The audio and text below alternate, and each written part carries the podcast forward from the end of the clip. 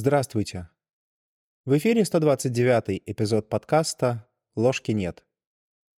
И мы потихоньку переходим от зова к путешествию и принятию вызова к следующему этапу героического пути, его непосредственному началу. Тут, кстати, есть некоторое расхождение. Вот тот же Кэмпбелл, автор «Героя с тысячу лиц», от вызова сразу переходит к появлению сверхъестественных помощников, которых, кстати, он очень скупо описывает. Мне же кажется этот переход несколько резким, поэтому я бы хотел уделить внимание и тем психологическим явлениям, которые сопровождают непосредственно время начала путешествия. Особенно важно это в контексте современного героя, без лишних абстракций, мифов и сказок, на что, собственно, человеку, живущему ныне, можно или даже нужно обратить внимание. Собственно, об этом и будет текущий выпуск. Вначале я предлагаю вспомнить, как психологически развивается любое дело. Первичным элементом обычно обозначают потребность. Она может быть любой. Биологической, например, еда. Социокультурной, к примеру, получить пятерку по математике. Или психологической, например, разрешить внутренний конфликт. Часто, следующим после потребности шагом, психологи называют цели и задачи. Дескать, человек, ощутив потребность, формулирует для себя необходимость ее удовлетворить тем или иным способом. Я не согласен с таким подходом. Мне кажется, что перед этим возникает сначала интенция или намерение. Это очень важный момент, так как именно здесь делается первый осознанный шаг к движению. Потребность — это вещь несколько реактивная. Она возникает сама по себе, в то время как намерение требует акта воли. Отмечу, что под словом «интенция» я подразумеваю несколько иное явление, нежели в бытовом языке. Для меня это направленность личности в определенную сторону. Давайте я попробую пояснить этот момент. Вот чтобы перейти к этапу постановки целей и задач, которые действительно важны, необходимо четко понимать, чего мы хотим. Задачи, как известно, должны быть конкретными и измеримыми. Однако, как мы знаем, в психологии часто может возникнуть движение туда не знаю куда. Это частая история в начале героического путешествия. В таких условиях сложно сформулировать что-то конкретное. Но при этом человеку необходимо двигаться, ведь если стоять на месте, то точно ничего не изменится. Вот, собственно, тут и помогает намерение. Намерение формирует направление движения. Пусть оно еще не очень точное, пусть еще неизмеримое, но с его помощью человек выбирает направление и начинает туда двигаться. Люди очень часто недостаточно оценивают намерения, считая их чем-то несущественным. Мол, важны слова, действия или результаты. В этом, конечно, есть своя правда. Как говорилось в Евангелии, по плодам их узнаете их. Однако плоды еще нужно получить. И первым шагом как раз является обозначение намерений. В этом смысле, кстати, очень важно психологически договориться с собой, что если вы обозначили какое-то намерение, то надо обязательно сделать то, о чем оно. Иными словами, психика должна понимать, что интенция — это не просто развлечение, а первый шаг большого пути, и что за ней обязательно последует успех. Подчеркну вот этот момент. Это действительно работает именно так. Если вы приучите свою личность к тому, что интенция — это не просто некоторое переживание, а реальное обязательство перед самим собой, то достижение целей станет несколько более простым занятием. Чему этот психологический ликбез? К тому, что на этапе начала героического пути интенция — это наше все. Мы идем туда, не зная куда. Мы будем делать то, не зная что. Но у нас есть намерение идти. И это намерение помогает нам в движении. Вот тут, кстати, как раз возникает вторая важная мысль. Первая была про то, что После принятия или во время принятия вызова необходимо сформулировать и принять намерение. Так вот, вторая важная мысль заключается в том, что для начала пути надо куда-то пойти. Это звучит банально, но это не настолько банально. Часто в самом начале нового пути мы стагнируем и ждем у моря погоды. Это нехорошо. Если мы останемся на месте, то мы точно никуда не попадем. Это простой геометрический факт. Да, можно долго тупить на этапе вызова или до него. Но если мы взяли на себя обязательства, то надо их выполнять.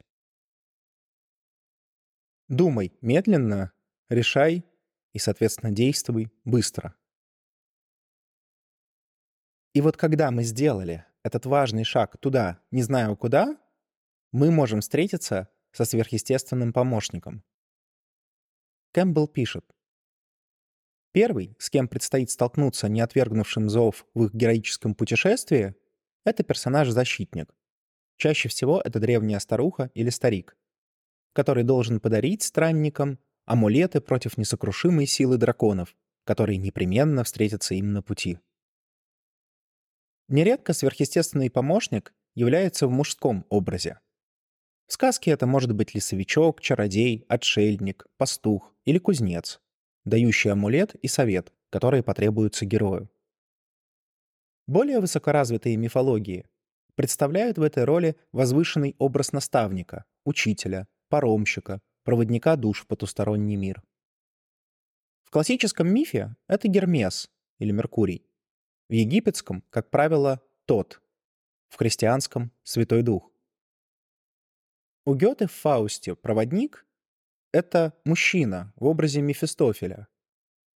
И нередко в мифе подчеркивается, как опасна эта деятельная фигура, ибо Мефистофель завлекает невинные души в царство искушения. Звучит все это, конечно, красиво, однако встреча в современном мире с лесовичком, чародеем, Меркурием или Мефистофелем обычно грозит тремя-шестью месяцами стационара в соответствующем учреждении. Кто же выступает такими помощниками ныне? Перед тем, как начать размышлять, давайте посмотрим на современную мифологическую литературу. Я бы предложил начать анализ с моих любимых «Звездных войн», однако, к сожалению, режиссер оригинальной трилогии Джордж Лукас следовал Кэмпбеллу чуть ли не буквально. Поэтому в четвертом эпизоде главный герой встречает как раз отшельника, чародея, мудреца. В общем, тут все скучно. Поэтому давайте переключимся на Гарри Поттера. Кто выступает таким проводником на старте? Конечно, Рубиус Хагрид, который ведет главного героя на косую аллею, волшебный мир, а затем дает билет на платформу 9 и 3 четверти. Почему я цепляюсь именно за этого персонажа? Чтобы показать, что на данном этапе нет необходимости ждать очередного Гэндальфа или Гермеса. Помощником может выступать и не очень мудрый человек, коим является Хагрид, однако все же помогающий герою в начале путешествия. В обыденной жизни это может быть вообще случайный человек. Попутчик, коллега, внезапно позвонивший знакомый, анонимный комментатор в интернетах. Когда вы сделали шаг туда, не знаю куда, вы оказались в новом мире. И любая помощь для вас релевантна, так как вы, как и Гарри Поттер, еще не знаете правил этой игры. Это, кстати, приводит меня ко второму интересному варианту помощника — судьбе. Кэмпбелл, равно как и другие авторы, часто фокусируется на антропоморфных персонажах. Пусть Хагрид и не настоящий волшебник, но все же он человекоподобный. Однако, на мой взгляд, живой персонаж здесь не обязателен. Это просто может быть синхронистичность. Вы сделали шаг, и, как говорит современная популярная психология, Вселенная вам откликнулась. Удачное стечение обстоятельств, внезапная цепочка событий и иные случайности, которые начинают вам помогать. Кстати, многие считают, что удача — это некоторая случайность. Дескать, может повести, а может не повести. Несомненно, в ней есть такой ингредиент. Но не только. Вот тут опять очень хороший пример из Гарри Поттера. Если вспомнить шестую книгу и «Зелье удачи» Феликс Фелицис. Многие считают, что оно призывает удачу.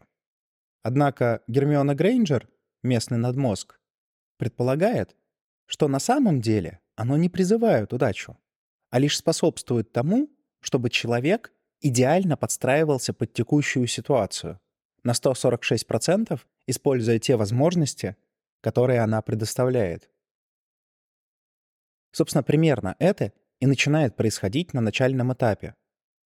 Ваша личность мобилизуется и начинает активно использовать те возможности, которые ей предоставляет случай.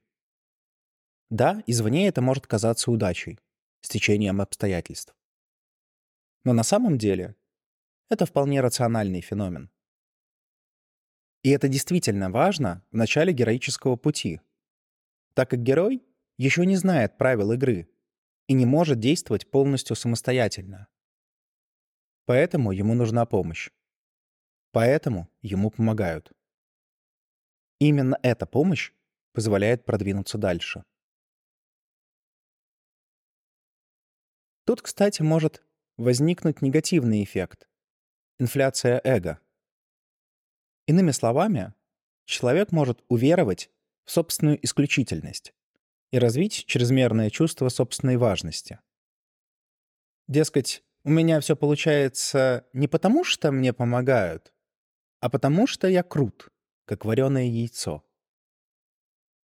Мы не видим развития этого сюжета во вселенной Роулинг, Однако, например, в «Звездных войнах» уверовавший свои силы главный герой получает такую неслабую ответку от Дарта Вейдера в пятом эпизоде.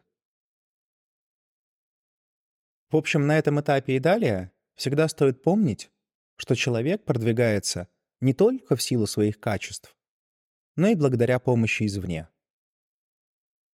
Само же продвижение упирается во второе серьезное препятствие Стража порога. Напомню, что первым был вызов. Кэмпбелл пишет.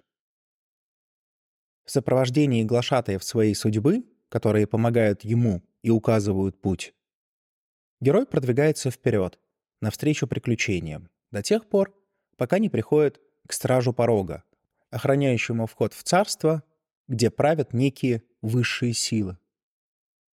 Такие хранители оберегают мир с четырех сторон, а также сверху и снизу. Но об этом мы поговорим в следующем выпуске. С вами был подкаст «Ложки нет». До новых встреч!